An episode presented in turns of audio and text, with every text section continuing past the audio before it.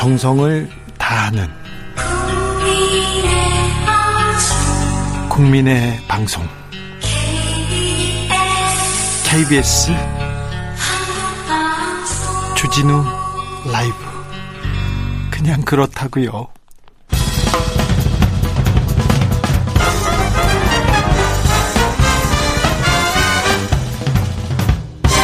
훅 인터뷰 모두를 위한 모두를 향한 모두의 궁금증 훅 인터뷰. 이제는 언론 개혁이다. 더불어민주당이 언론과 관련된 법안 계속 내고 있습니다. 2월 임시국회에서 우선 처리하기로 했는데요. 야당은 즉각 언론 장악을 멈추라고 소리 높여 외치고 있습니다. 언론 개혁 어떻게 해나가야 할까요? 최근에 언론중재법 개정안 대표 발의한 최강욱 열린민주당 대표 모셨습니다. 안녕하세요. 안녕하십니까. 오랜만에 뵙습니다. 네. 지난 5일인가요? 허위 보도를 한 언론사의 징벌적 손해배상 책임을 지우는 언론중재법 개정안 대표 발의하셨습니다. 네. 어떤 어, 의미를 담고 있습니까? 저희가 총선 때부터 사실은 권력기관 개혁과 더불어서 언론 개혁을 중요 공약으로 말씀을 드렸었고요. 그렇습니다. 예. 그 내용과 관련해서는 잘 아시는 것처럼 민주당 의원님들을 중심으로 여러 가지 법안들이 나왔었습니다. 네. 저희 나름대로는 조금 더 차별화되고 확실한 어, 내용을 담은 법안이 뭐가 없을까 계속 고민하는 시간들이 있었고요. 예. 그래서 시민단체나 학계 분들하고 많이 의견을 나눴고 네. 또 발의하실 분 10명을 모으는데 좀 시간이 걸려서 좀 늦었지만은 저희가 하여튼 언론개혁 법안을 발의하게 됐습니다. 자, 언론사가 비방을 목적으로 거짓 왜곡 보도했을 경우 질, 징벌적 배상액을 부과하도록 규정한다. 이런 내용을 구체적으로 담았는데 네. 어, 사실 언론 관계 소송도 많이 하시고 언론 전문 변호사로도 좀 활동하셨어요. 네. 자, 이 내용은 어, 정확하게는 어떤 어떤 뜻입니까? 기존의 언론관에 의해서 이제 피해를 받은 분들이 네.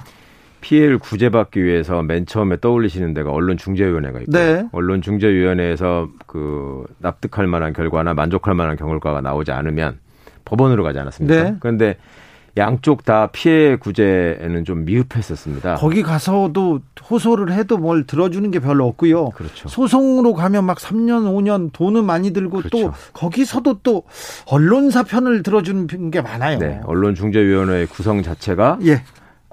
전직 언론인들이 많이 참여하고 있고 네. 그다음에 법원의 경우에는 또 위자료 중심으로 손해배상을 산정하기 때문에 60 저희가 확인을 해보니까 최근 소송 관련해서 피해를 인정하고도 60% 정도가 손해배상액이 500만 원 미만입니다. 예. 그러니까 그런 차원에서 언론이 스스로의 책임을 좀 인지하고 성찰하는 걸로는 너무 미흡하다. 그렇습니다. 이런 의견들이 많으셨고요. 예. 그래서 이번 저희 당의 법안에서는 언론중재위원회를 언론위원회로 개편하는 내용이 있습니다. 예. 일단은 그거는 이제 지금 알고 계신 노동위원회가 있잖아요. 네. 그 노동위원회가 해고 노동자들의 권익 구제를 위해서 많은 일을 하지 않습니까? 네.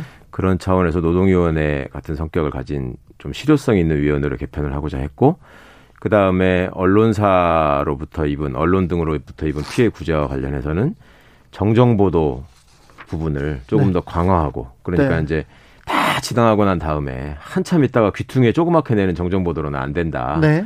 애초에 냈던 오보 수준으로 똑같은 빈도와 똑같은 분량으로 내라 이런 네. 내용이 들어가 있고요.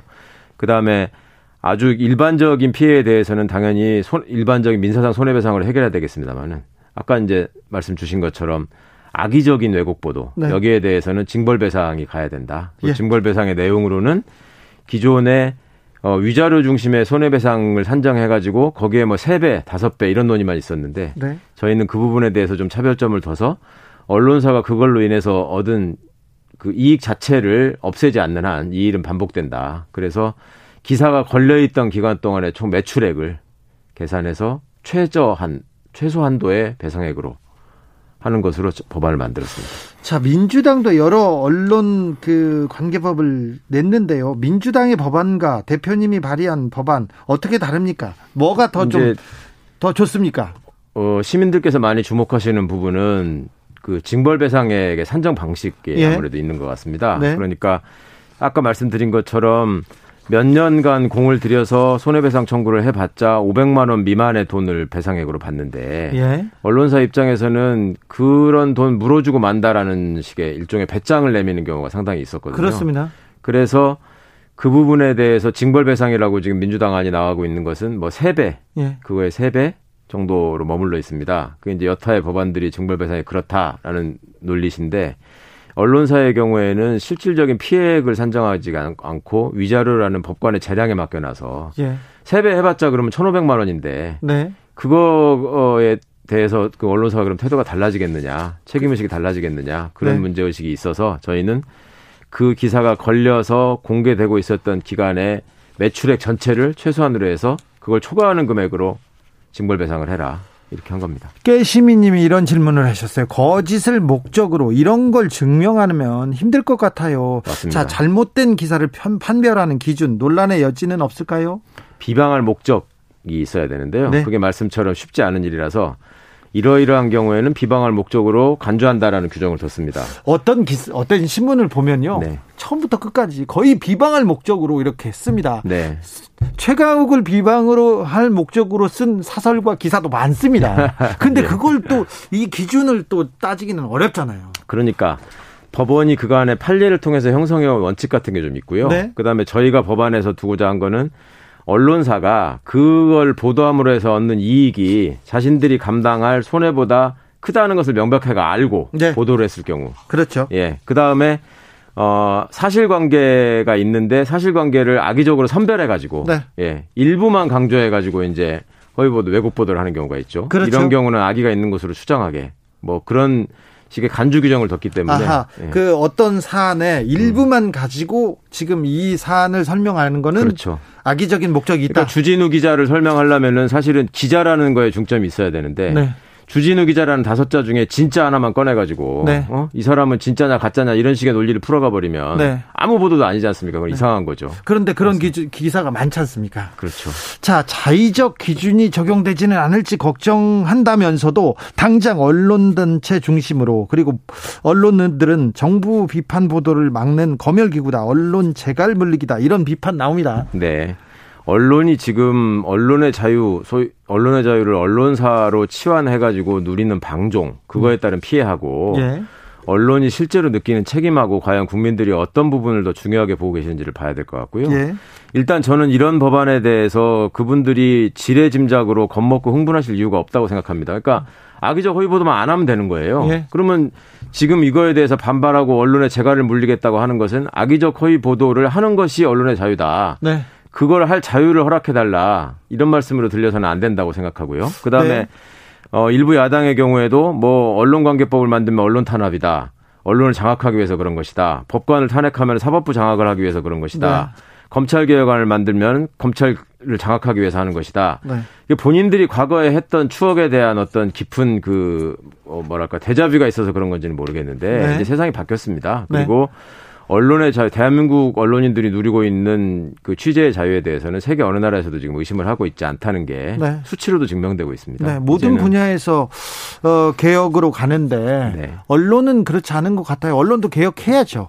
그리고 자정을 할 수 있는 능력이 있고 그걸 보여줬으면 이런 논의가 필요 없죠 사회적으로. 아 그렇죠. 음, 근데 네. 그런 적이 없지 않습니까? 뜨끔할 거예요. 어, 그거 하나 여쭤볼게요. 변호사로 네. 언론 관, 계된 소송 많이 하셨잖아요. 네, 네. 그때 지켜보다가 지금 정치권에서 와서 언론을 봅니다. 네. 언론을 대합니다. 많이 다르죠? 많이 다릅니다. 네. 정말 제가 꼭 소송을 통해서만이 아니더라도 제가 나름의 그 큰 사건, 시국 사건들 많이 했기 때문에 네. 취재원으로서 언론인들 접촉할 기회도 많이 있었잖아요. 네. 근데 그때와 달리 지금은 말하자면 클릭 수에 굉장히 신경을 많이 쓰시는 것 같은데 그렇습니다. 속보 경쟁도 많이 하고요. 네. 그렇다 보니까 어떤 고민을 통한 또 기자들의 심도 깊은 취재를 통한 그 기사 기사의 기자의 의지와 능력이 담긴 보도를 찾기가 굉장히 어려워진 것 같고 네. 그러니까 예전에 탐사보도 전문 기자가 아니시라고 하더라도 네. 일반 사회부 기자들도 어떤 아이템을 잡고 취재를 할 때는 기본적으로 본인이 기본적인 사실관계를 다 취재를 해놓은 다음에 사실관계 확인이 제일 중요하죠. 그렇죠. 그렇게 하고 그것도 크로스 체크를 한 다음에 전문가한테 의견을 묻습니다. 그 다음에 이거 네. 이렇게 이렇게 하는데 어떻게 봅니까? 이렇게 오는데 지금은 그냥 무작정 누가 지시를 했는지 하여튼 그 사람이 요구하는 단어를 받아내라라는 지시를 받는 것 같아요. 그 전화해가지고 그 단어를 말할 때까지 그냥 물어보는 경우가 많고 네. 대표적으로 많은 게 그 다음에는 네.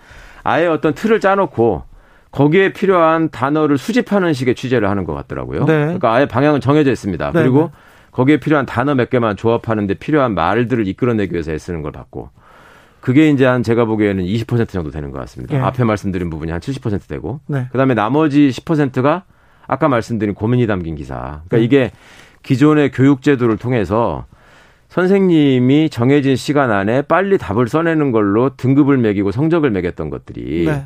지금 기자분들의 인식 속에 자리 잡고 있지 않나 하는 걱정이 있고 또 언론사의 현실이라는 게 속보 경쟁에 매몰되고 클릭 수 장사로 가다 보니까 어떻게든 이 이슈가 말이 되든 안 되든 거기를 따라가야 된다. 그러려면은 거기에 필요한 워딩만 필요하다. 고민은 네. 필요 없다. 네. 이런 착각을 하고 있는 것 같습니다. 언론의 주요 추, 어, 취재 취재거리라고 해야 되나요?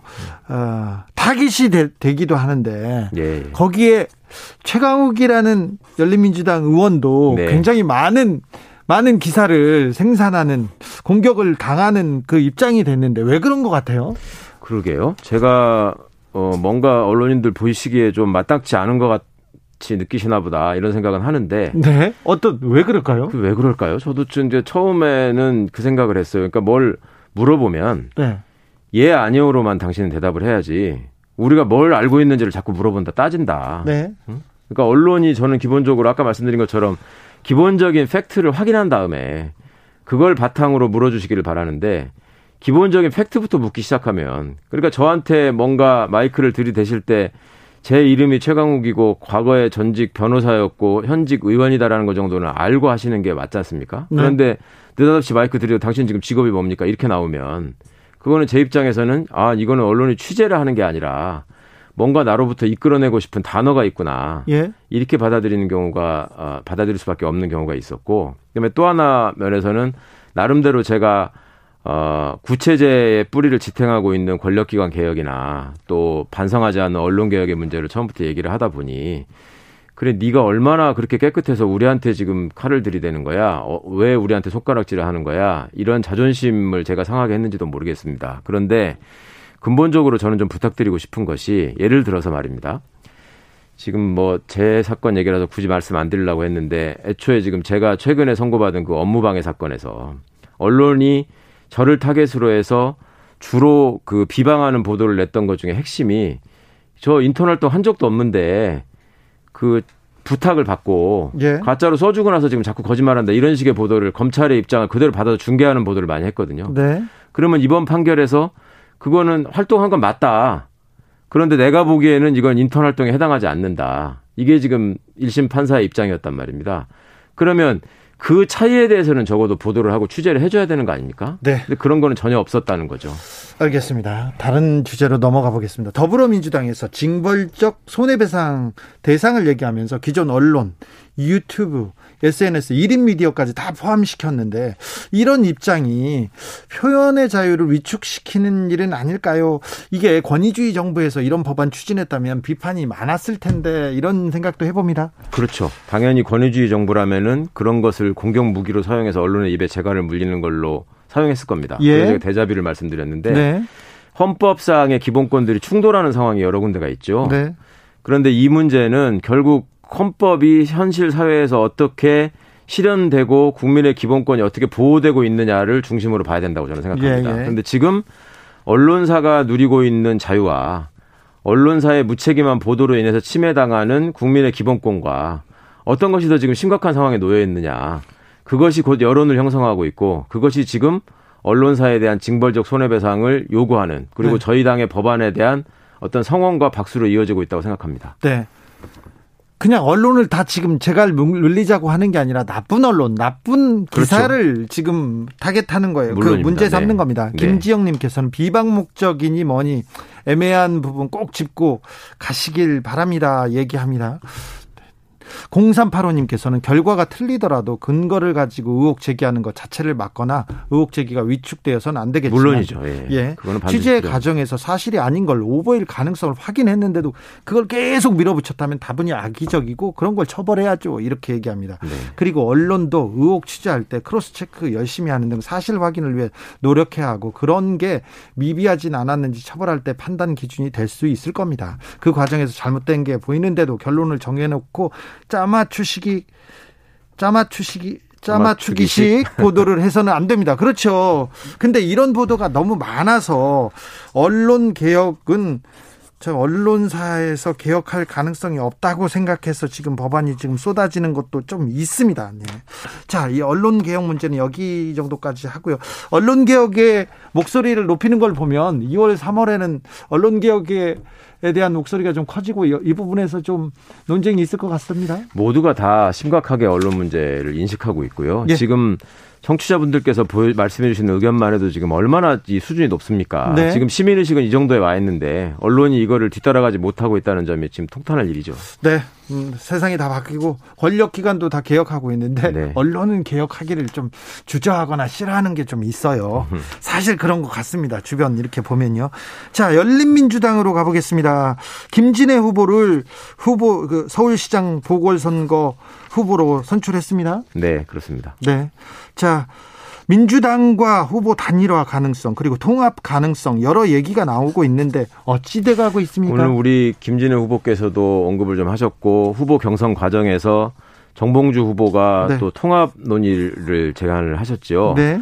그런데 열린민주당의 탄생 이후로 총선을 치렀고 그 직후부터 사실은 제가 인터뷰를 하게 되면 반드시 물어보시는 게 통합 얘기였습니다. 네. 그런데 제가 늘 말씀드렸던 것은 저희는 단 한 번도 통합을 부정하거나 그것을 하지 않겠다고 말씀드린 적이 없다. 그리고 민주당이 공식적으로 제안하거나 성의 있는 대화 창구를 만든 적도 없다. 이 말씀을 드렸습니다. 예. 그러니까 여전히 지금 같은 상황이고요. 당장 서울시장 보궐선거가 눈앞에 있고 저희가 지금 후보 공천을 했고 또 그 서울시장 선거에서의 승리를 지금 목표를 하고 있기 때문에 그것을 위한 단일화 논의는 저희 당원들께서 뭐 80% 이상 여론조사 결과 열망하고 계시는 부분이기도 하고 네. 후보도 단일화를 통해서 단일 후보로서 서울시민 앞에 당당하게 쓰겠다는 의지가 강합니다. 네. 반드시 단일화 논의는 이루어져야 할 것이고 진행될 것입니다. 단일화 단일화 논의는 어떤 식으로 지금 추진될까요? 그럼 아직은 뭐 민주당이 구체적으로 공식적인 입장을 정리를 못한 것 같고요. 네. 그쪽은 이제 경선 절차에 막 시작하지 않았습니까? 네. 그러니까 민주당 입장이 좀 정리될 시간이 필요할 것 같고 오늘 우리 김진애 후보께서는 과거에 박원순 시장이 처음 보궐선거로 당선되셨을 때 그때 박영선, 박원순 단일화 모델이 있다. 네. 그걸 좀 참고해서 일정과 방식을 좀 어, 제안해 달라 이런 네. 요청을 하셨습니다. 통합 합당 논의가 있고 얘기가 나오기는 했습니다만 여기에 대해서도 지금 뭐 좀 진전된 부분은 없습니다. 구체적으로 뭐 그 진전되거나 오간 얘기는 없고요. 네. 이제 개인적으로 민주당 의원분들을 제가 상임위에서나 본회의장에서 뵈면은 네. 그냥 대부분의 의원들이 우리 언제 합치는 겁니까라는 식의 말씀을 하십니다. 네. 그리고 국민의힘 같은 경우에는 아예 저희가 뭐 여당보다 더 여당 같은 당이다 이런 식으로 아예 명명을 하실 정도인데 네. 그러니까 뭐 세상의 흐름은 순리대로 풀려갈 것이고 네. 그다음에 무엇보다도 민주개혁 지장한테 가장 유리한 방향으로 정리돼야 된다고 생각합니다. 자, 정봉주 전 의원은 어떻게 되는 겁니까? 그럼?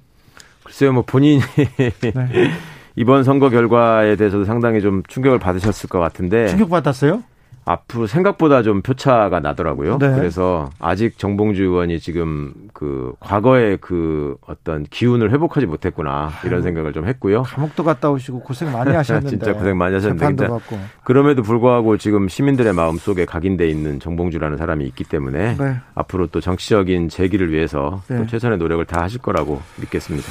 아, 그분이 또 깊이는 좀 없지만 나쁜 사람 아닌데 좋은 분이신데. 네. 깊이도 있습니다. 아, 그런가요? 네. 네, 알겠습니다. 자, 지금까지 최강욱 열린민주당 대표였습니다. 감사합니다. 네, 감사합니다. 정치 피로, 사건 사고로 인한 피로, 고달픈 일상에서 오는 피로. 오늘 시사하셨습니까? 경험해 보세요. 들은 날과 안 들은 날의 차이. 여러분의 피로를 날려줄 저녁 한 끼 시사. 추진우 라이브.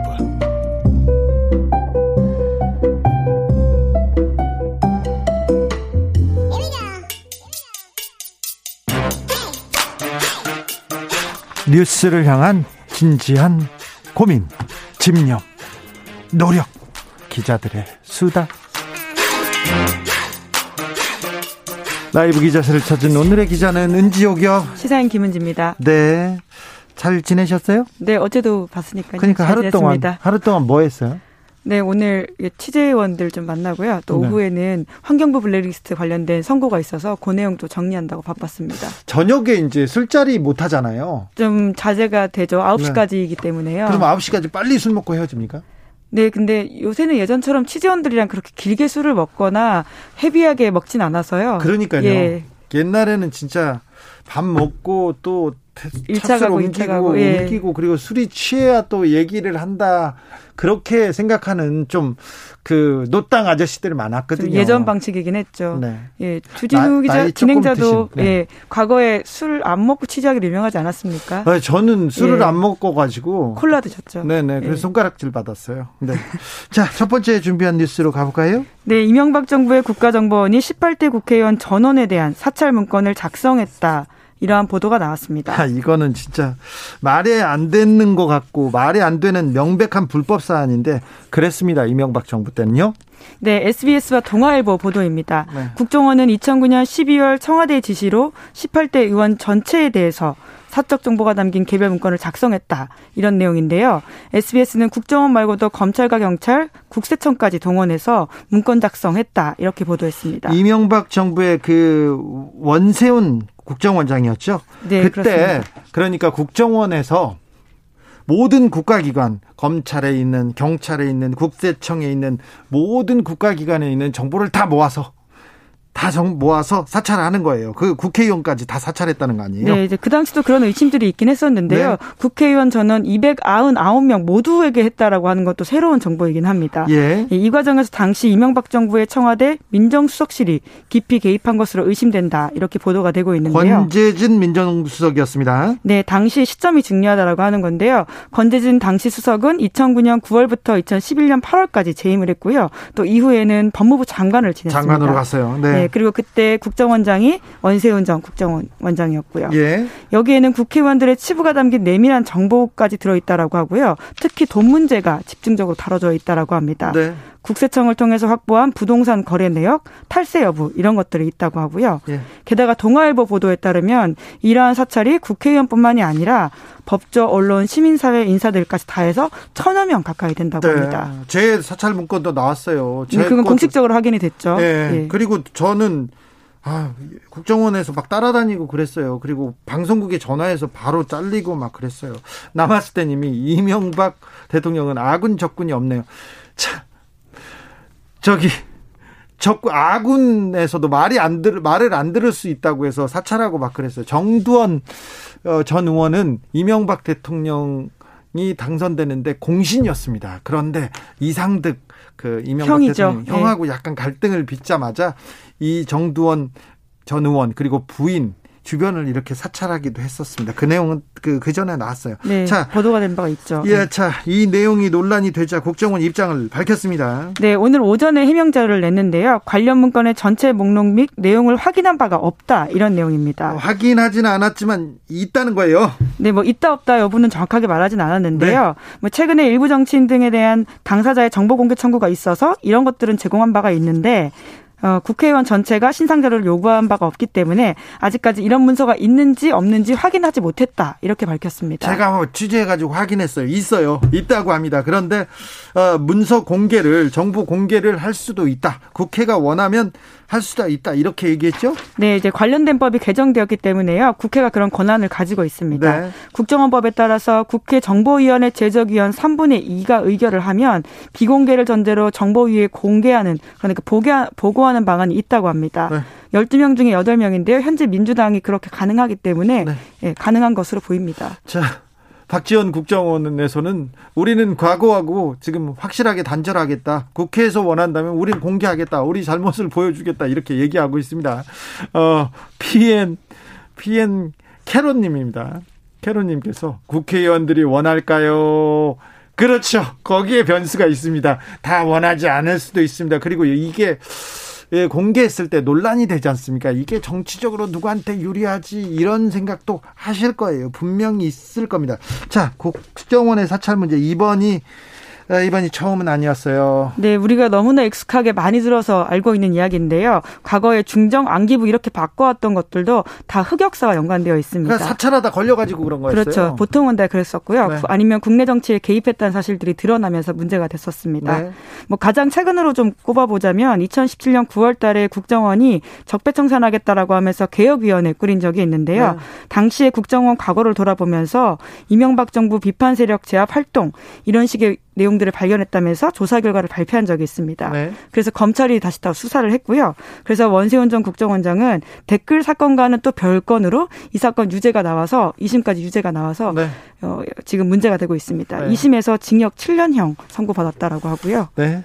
또 다른 혐의도 많습니다. 원세훈 국정원장은 또 국정원 특 특수활동비를 아 그 사건도 이번에 같이 이제 네. 들어가 있는 것들입니다. 네. 특수활동비를 이명박 전 대통령한테 직접 전해주기도 했죠. 네, 게다가 또 안가를 꾸미는데 썼다 이런 내용도 있었고요. 예. 예, 특활비를 다양하게 써가지고는 문제가 된 바도 있습니다. 특활비를 직접 막 전해주기도 했습니다. 7702님께서 세금으로 별 쓸데없는 짓 많이 했네요.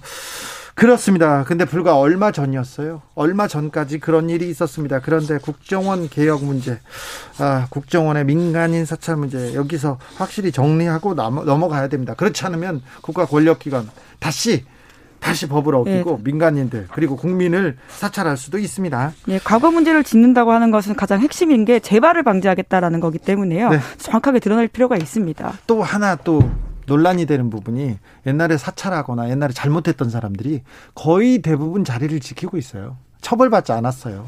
그렇죠. 어, 위에서 네. 시켰어요. 재단하지 않고 있는 네. 것들이죠. 네. 그렇게 댓글 달던 김하영 씨 아직도 잘 있습니다. 다른 분들도 그렇고요. 그게 그 조직에 주는 시그널이 굉장히 크기 때문에요. 네. 굉장히 문제 제기를 계속 해야 되는 것들이죠. 뭐, 이 불법적인 일을 했으면 공무원들 처벌 받아야 되는데 이 부분에 대한 개혁의 의지는 조금 미흡한 것 같습니다. 어찌 하는지 박지원의 국정원 어찌 어찌 개혁으로 나가는지 지켜보겠습니다. 일단은 자 국정원이 내용도 다 밝히고 밝히겠다 이런 얘기를 하고 있습니다. 다음 뉴스로 가볼까요? 네, 오는 26일부터 코로나 백신 접종이 시작될 예정입니다. 26일부터요. 우리나라도 코로나 백신 시작한다고요? 네, 그렇습니다. 질병관리청이 공식적으로 발표한 바인데요. 네. 먼저 맞을 백신으로는 아마 아스트라제네카가 가장 높아 보입니다. 예. 오는 25일부터 보건소 등 접종 기관으로 백신이 배송이 되고 26일부터 순차적으로 접종이 시작될 예정이라고 합니다. 아, 예행 연습도 또 하고 준비도 하는 걸 보면 우리는 26일부터 착착착착 잘 접종할 것 같습니다. 그런데 아스트라제네카 백신이 먼저 온다고요? 네, 그렇습니다. 이게 가장 공급 계약을 맺어서 1천만 명분을 만들 수 있다라고 하는데요. 게다가 SK 바이오사이언스가 국내 공장에서 위탁 생산할 수 있습니다. 경북 안동에서 만들어서 바로 온답니다. 네. Made in 안동입니까? 네, 물론 예, 예, 외국 제품을 만들어서 한국에서 위탁 생산하기로 계약이 되어 있는 것들인데요. 그렇기는 네. 하지만요. 네. 좀 아스트라제네카 백신은 그 장점이 많아요. 네, 그렇습니다. 보관과 유통에 있어 가지고 화이자에 비해서는 훨씬 더 좋은데요. 이것은 냉장, 그러니까 상온, 상온까지는 아니고 2도에서 8도까지 보관이 유력합니다. 근데 화이자는 초저온, 그러니까 영하 60도에서 80도에서만 보관이 가능하기 때문에 그것이 아주 다르고요. 네, 그런 면에서는 지금 우리가 가장 먼저 맞을 것으로 보입니다. 그런데 아스트라제네카 백신이 고령층, 특별히 65세 이상에서 조금 아, 조금 검증을 덜 받은 거 아니냐 이런 의, 그 의심을 사고 있어요. 네. 예. 그래서 지난 5일에 식약처의 법정 자문 기구인 중앙약사 심의위원회라는 곳이 있는데요. 여기서 아스트라제네카의 고령층 접촉 효과에 대해서 이렇게 밝혔습니다. 효과를 입증할 임상 자료가 부족하다라고 하는 건데요. 관련해서 정경 청장도 의견을 밝혔습니다. 아스트라제네카 백신이 65세 이상에게 효과가 없다는 건 확정된 게 아니다라고 하면서요. 예. 하지만 이제 자료가 부족하기 때문에 신중 하게 결정하고 있다라고 했습니다. 예. 그래서 식약처가 만일 연령 제한을 둘지 안 둘지는 아직 모르겠지만요. 두지 않는다면 가장 먼저 고령자 집단 거주 시설, 정신요양 재활 시설의 입원 입소자 그리고 종사자 등이 대상이 될 것으로 보이고요. 물론 고령층이 접종 제한될 가능성도 있습니다. 예. 그럴 경우에는 정부가 이렇게 밝히고 있는데요. 어, 그런 제한이 있으면 다른 백신 접종하기 때문에 큰 문제는 아니다. 그렇죠. 예, 우리는 방역 당국의 지시대로 따르면 됩니다. 우리는 정경 청장 얘기하는 대로 따르면 됩니다. 그러면 지금껏 문제 없이 잘 헤쳐왔지 않습니까?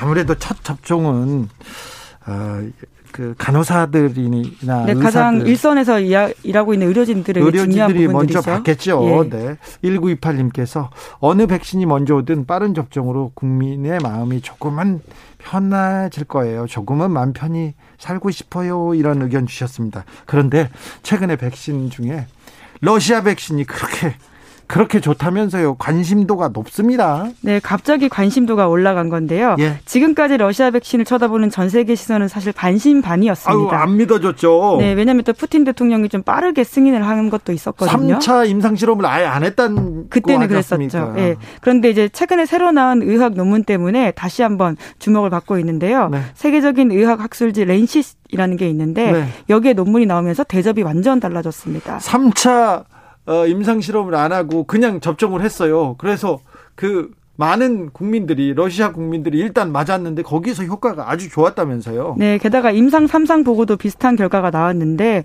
스푸트니크 V의 면역 효과가 91%가 넘는다라고 하는 겁니다. 굉장히 높습니다. 네, 심각한 부작용도 없다고 하고 가격 경쟁력도 있기 때문에 네. 인기가 올라가고 있는데요.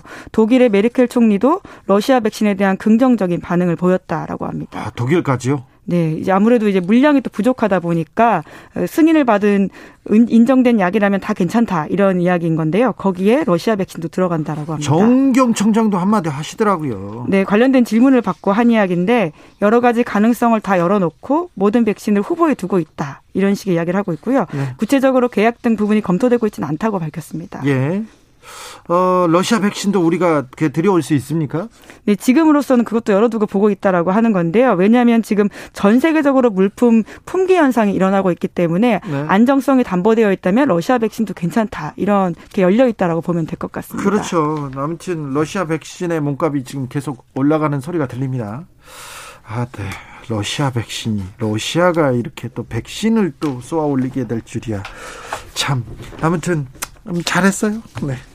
마지막 뉴스로만 어떤 뉴스를 만나볼까요? 네, 환경부 블랙리스트 의혹에 대한 1심 선고가 나왔습니다. 아, 1심 법정 구속됐습니다. 네, 그렇습니다. 서울중앙지법 형사합의 25-1부의 판단이었는데요. 네. 김은경 전 환경부 장관은 징역 2년 6개월을 선고받고 법정 구속됐습니다. 임정엽, 권성수 부장판사 여기 여기 김선희 부장판사 네. 대등 재판부여가지고요 다 네. 부장판사입니다. 근데 저 김선희 판사가 바뀌긴 했으나 네 네, 어떤 재판부인지 제가 잘 알죠. 자, 그런데요. 네, 게다가 함께 재판을 받은 신미숙 전 청와대 균형인사 비서관이 있는데 네. 이 인사 또한 징역 1년 6개월에 집행유예 3년이 선고됐습니다. 네. 그러니까 두 사람 모두 유죄를 선고받았다 이렇게 보면 되는데요. 그런데요. 혐의는 네. 이렇습니다. 김 전 장관과 신 전 비서관은 전 정권 때 임명됐던 환경부 산하 공공기관 임원들에게 사표를 받아내고 그 자리에 청와대가 이야기한 인물들을 임명되게 했다라고 해서 이것을 개입했던 혐의가 인정된다고 이번에 재판부가 결정한 겁니다. 아, 그런데 정권이 바뀌면 그 옛 정권 사람들을 내보내고 새 인물을, 어, 새 정권의 사람들을 이렇게, 어, 저기, 보내기도 했었는데요. 역대 정권 그런 일이 계속 있었는데 이 내용을 직권 남용으로 직권남용과 업무, 업무 방해, 방해 혐의로 예. 지금 한 거죠. 네, 물론 김은경 전 청관이 아, 김은정 전 장관이 그러한 취지의 방어를 했었는데요. 네. 재판 과정에서 전 정권에서도 이 같은 관행이 존재했었다 이렇게 방어했습니다. 하지만 재판부의 판단은 좀 달랐는데요. 그렇더라도 이를 타파해야 할 불법 관행이지 피고인의 행위를 정당화하는 사유나 유리한 양형 요소로 고려할 수 없다 이렇게 판단했습니다. 그러면서 뉘우치지 않는다고 구속해 버렸어요. 뭐 일종의 법정 구속이라고 하는 것들은 네, 그런 예, 정상이 좀 참작된 것으로 보입니다. 이거 판단이요? 예. 사실은 영장 그 사전 구속영장을 청구했는데 영장이 기각됐고 불구속 재판으로 계속 진행되었지 않습니까? 네, 그 김전 장관은 2019년 3월 달에 구속영장 청구된 바가 있는데요. 하지만 영장이 기각됐습니다. 네. 그래서 그해 4월부터 쭉 불구속 상태로 재판을 받았는데 그래서 이번 주에 문재인 정부 내각 인사들의 수사와 재판 결과가 두 건이나 있어서 꽤 주목을 받았던 사건입니다. 그러게요. 예, 환경부 블랙리스트 사건은 1심에서 유죄가 났고요.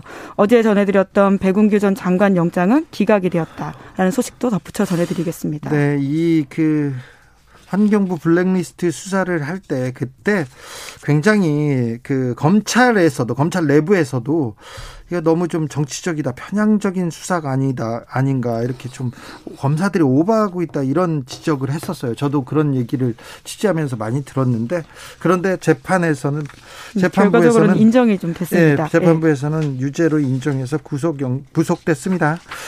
기자들의 수다 지금까지 시사인 김은지 기자 함께했습니다. 감사합니다. 네, 감사합니다. 설 전에 또 뵙죠? 설날에 뵐 것 같습니다. 네. 예. 설은 김은지 기자와 함께 하겠습니다. 교통정보센터 다녀올게요. 지금도 막히나 걱정입니다. 임초희님.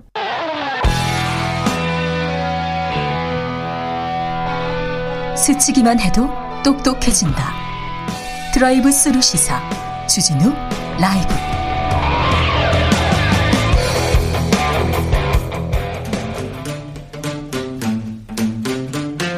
청년이 보고 듣고 느끼는 요즘 우리 사회 그것이 궁금하다 청년에게 묻는다 요즘 뭐 하니? 프로게이머 출신 유튜버 황희도 씨 어서 오세요. 네, 안녕하세요. 잘 지내셨어? 예, 잘 지내고 있습니다. 잘하셨어요? 잘 지내셔야 됩니다. 청년이 희망이라지 않습니까? 아, 예, 감사합니다. 자, 오늘은 어떤 준 어떤 얘기 준비하셨어요?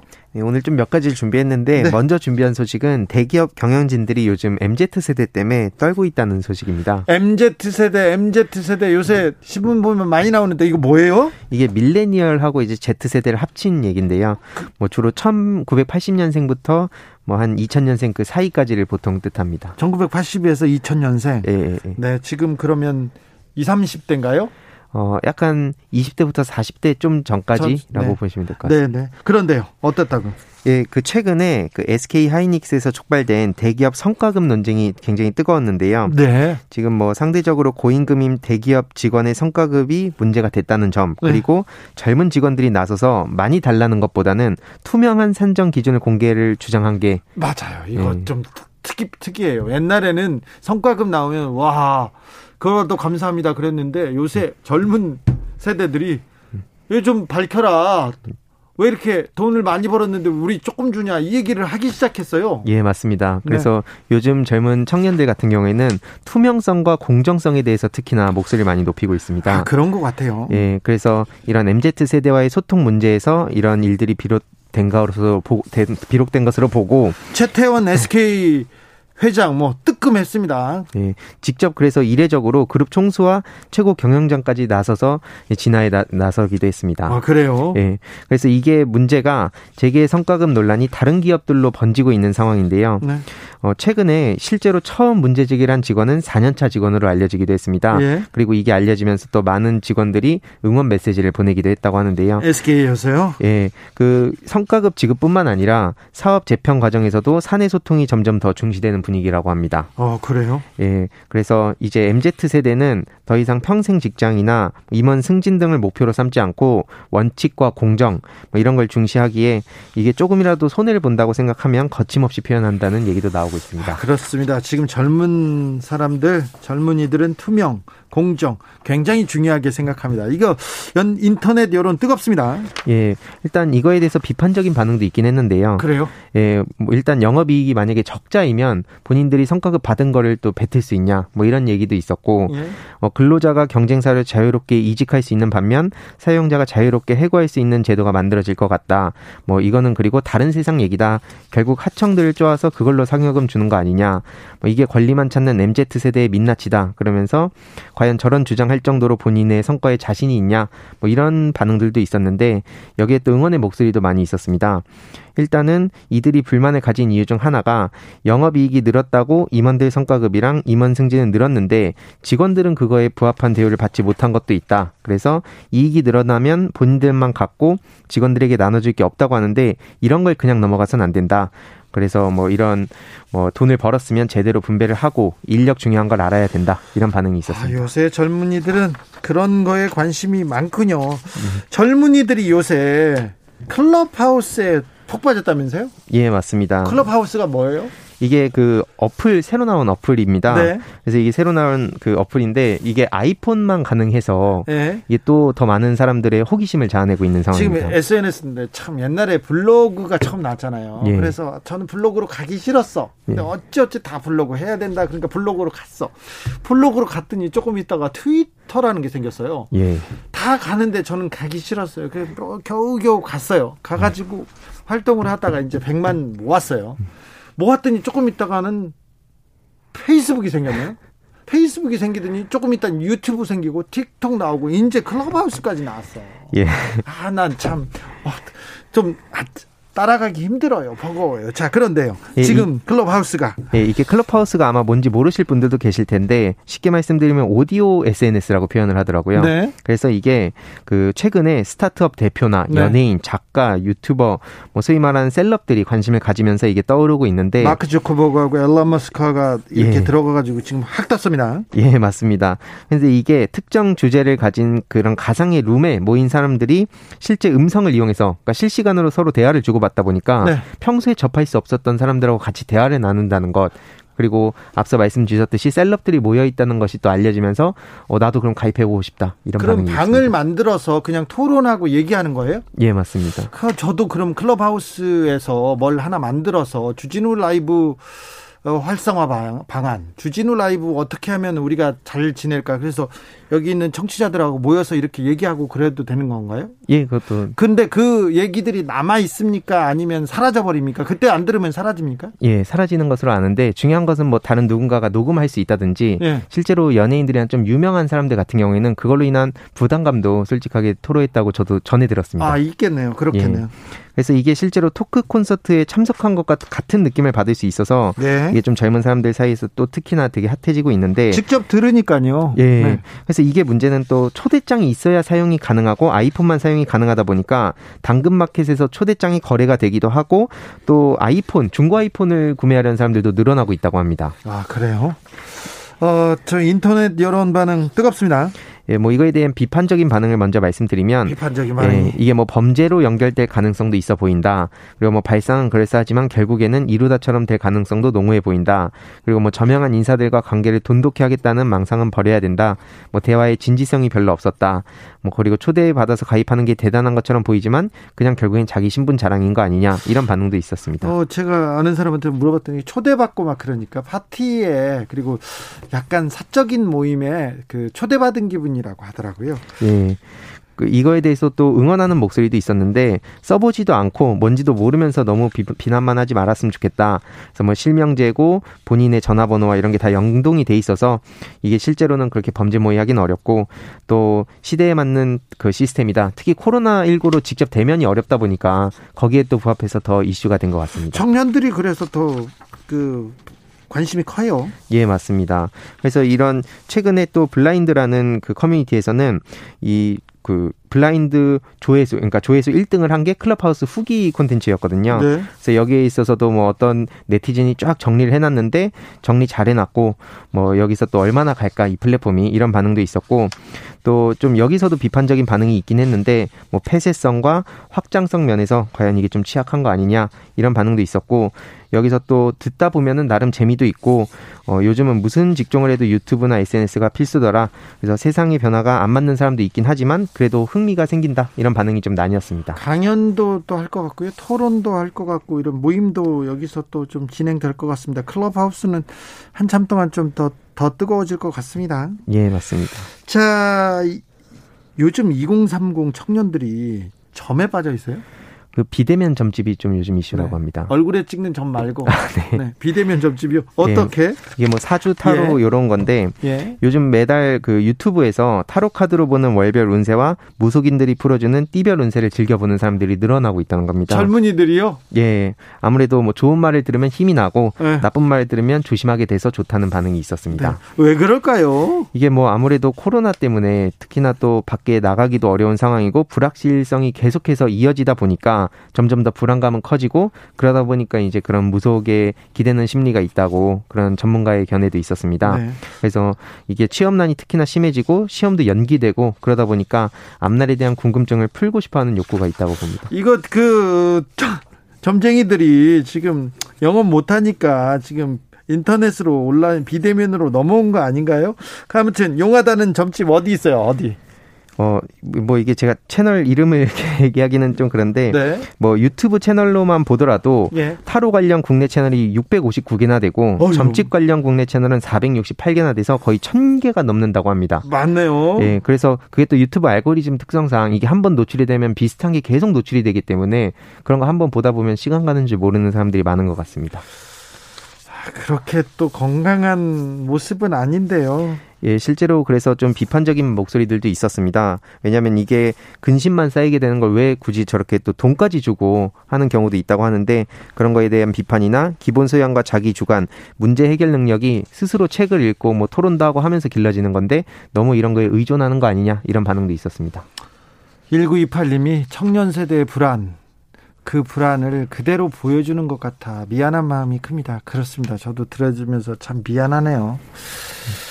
레몬 예스님은 클럽하우스용 골프 클럽하우스밖에 모르는 노땅도 들어갈 수 있나요? 들어갈 수는 있습니다. 그런데 좀 힘들 거예요. 초대장을 받아야 된다고 하지 않습니까?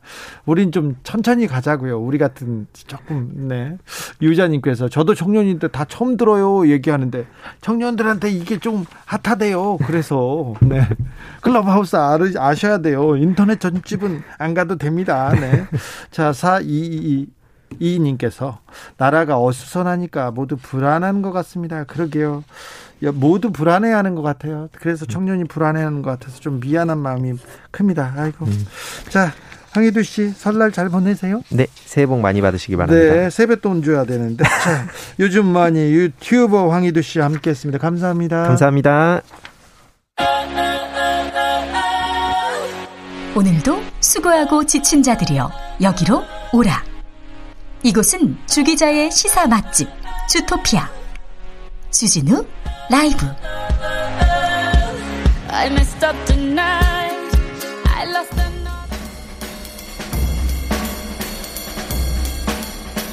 느낌 가는 대로 그냥 고른 뉴스 여의도 주필. 코로나서 목숨 건진 미국 여성 돌아온 건 15억 원 청구서였다. 중앙일보 기사입니다. 아, 코로나로 사경을 헤매다가 인공호흡기에 의지해 있다가 한 달 동안 치료받고 집에 돌아왔습니다. 돌아왔더니 15억 원에 달하는 치료비 청구서를 받았다고 합니다. 다행히 보험이 있어서 직장 보험이 있어서 치료비는 확 줄어서 5천만 원 내야 된다고 합니다. 참 미국 코로나 방역에 좀 신경 쓰셔야겠어요. 미국 복지에도 좀 신경 쓰셔야 되겠어요. 저 하버드대 교수 전공도 아닌데 쓸데없는 논문 쓸 시간에 좀 복지 이런 것 좀 신경 써 주십시오.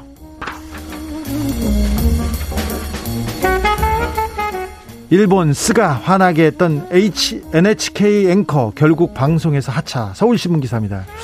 어, NHK 9시 저녁 9시 뉴스 진행자 앵커가 스가 총리한테 조금 조금 거친 조금 거칠지도 않아요. 약간 좀 불편한 질문을 했나 봐요.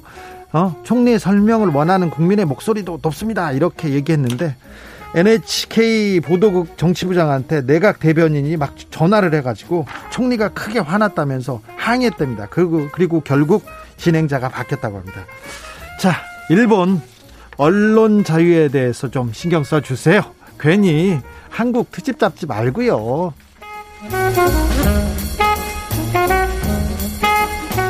단순 사고일까 NHK, CNN 중국에서 우한 코로나 방송 중에 송출 중단 한국일보 기사입니다. 자, 일본 NHK 월드 방송이 저기 코로나19 리원량 중국 의사 있지 않습니까? 코로나 코로나를 세계에 알렸던 그 리원량 의사의 사망 일주기 관련 보도를 하다가 갑자기 갑자기 방송이 송출이 중단됩니다. CNN 방송도 우한 얘기를 전하려고 했는데 중국에서 송출하다 갑자기 방송사고로 그냥 끊어졌어요. 자, 우한 특집이 끝나자마자 다른 뉴스로 넘어가자마자 화면은 정상으로 돌아왔다고 합니다. 중국은 민주주의 그리고 표현의 자유에 좀 신경 써 주세요. 괜히 김치 가지고 트집 짜지 말고요. 김치 저도 먹지도 않으면서 그래.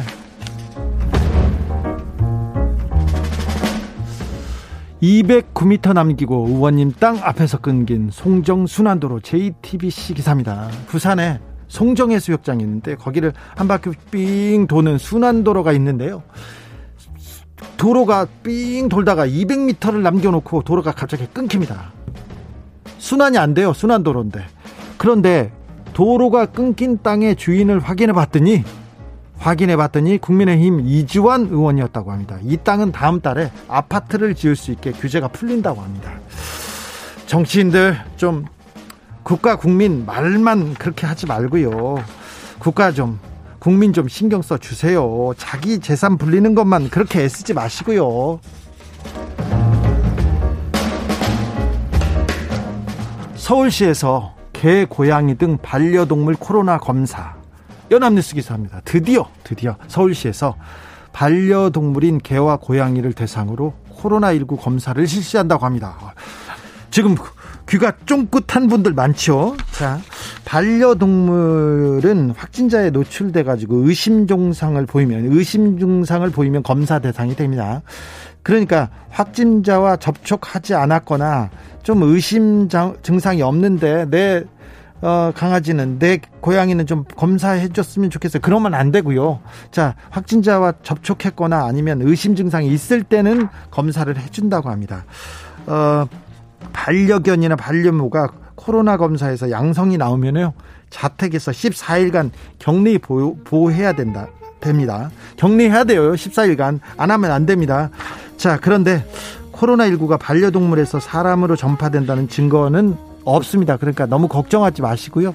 반려동물이 반려견이나 반려묘 코로나 걸려도 금방 낫는다고 하니까 너무 걱정하지 마시고요. 또 서울시에서 이런 그 지침도 내렸어요. 일상생활에서 개를 산책시킬 때 다른 사람과 동물로부터 2m 이상 거리 유지해야 됩니다. 그리고 마스크 착용과 손 씻기를 적, 철저히 하는 등 방역 수칙 지켜야 됩니다. 자, 그러니까 동물들끼리 가서 산책하다가 냄새 맡아보고 그러고 안 돼요. 2m 떨어져야 됩니다. 일단 코로나 시대에는요. 한편 지난 1월 21일 진주 국제기도원 확진자 접촉한 고양이 있었어요. 우리나라 첫 반려 고양이가 코로나에 감염됐었는데요. 현재는 격리 해제되었습니다. 그리고 어, 같이 있었던 어미와 새끼 두 마리는 감염되지 않고요. 지금 건강하다고 합니다. 그러니까 너무 걱정 안 하셔도 됩니다. 감염되었던 고양이는 14일이 지나서 지난 3일에 격리 해제됐다고 추가 감염 사례는 없다고 밝혔습니다. 자, 이제 개 고양이 어, 코로나 검사 받을 수 있습니다. 자, 산책할 때 2m 거리두기, 냄새 맡기, 킁킁 그거 안 된다는 거 한 번 더 말씀드립니다. 안 돼요.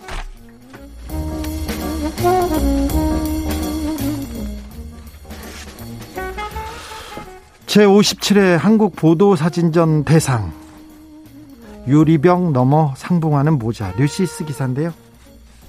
한국 사진기자협회에서 보도사진전 합니다. 보도사진전 하는데 대상 수상작이 뉴스원 김기태 기자의 유리병 넘어 상봉, 상봉하는 모자를 선정했습니다. 아, 한번 찾아보셨으면 좋겠어요. 우리, 우리 저기 주, 주라이브 유튜브 창에서도 띄워줄 예정인데요. 유리벽을 두고요. 아, 어머니가 병, 병원에 계세요. 요양병원에 계신데, 아, 만나지도 못하고 유리벽 넘어서 손을 두고 이렇게 엄마를 만나는 늙은 아들의 사진이 있습니다. 엄마는 참, 엄마는 좋아하는데 그렇게 예쁜 아들이 저기 서 있는데 손도 못 잡아보고 그렇습니다. 코로나 시대 우리의 아픈 모습을 보여주는 것 같습니다. 네. 마음이 아프고 짠하고 그렇습니다. 설인데 병원에 계시면 찾아볼 수도 없다면서요. 아, 빨리 코로나가 가야 병원에 계시는 부모님도 찾아보고 할머니도 찾아보고 손자도 안아보고 그럴 텐데 참 이번 설만 잘 보내면 코로나를 코로나를 멀리 보내고 가족들이 모일 수 있었으면 합니다. 네, 그렇게 기원해 보겠습니다.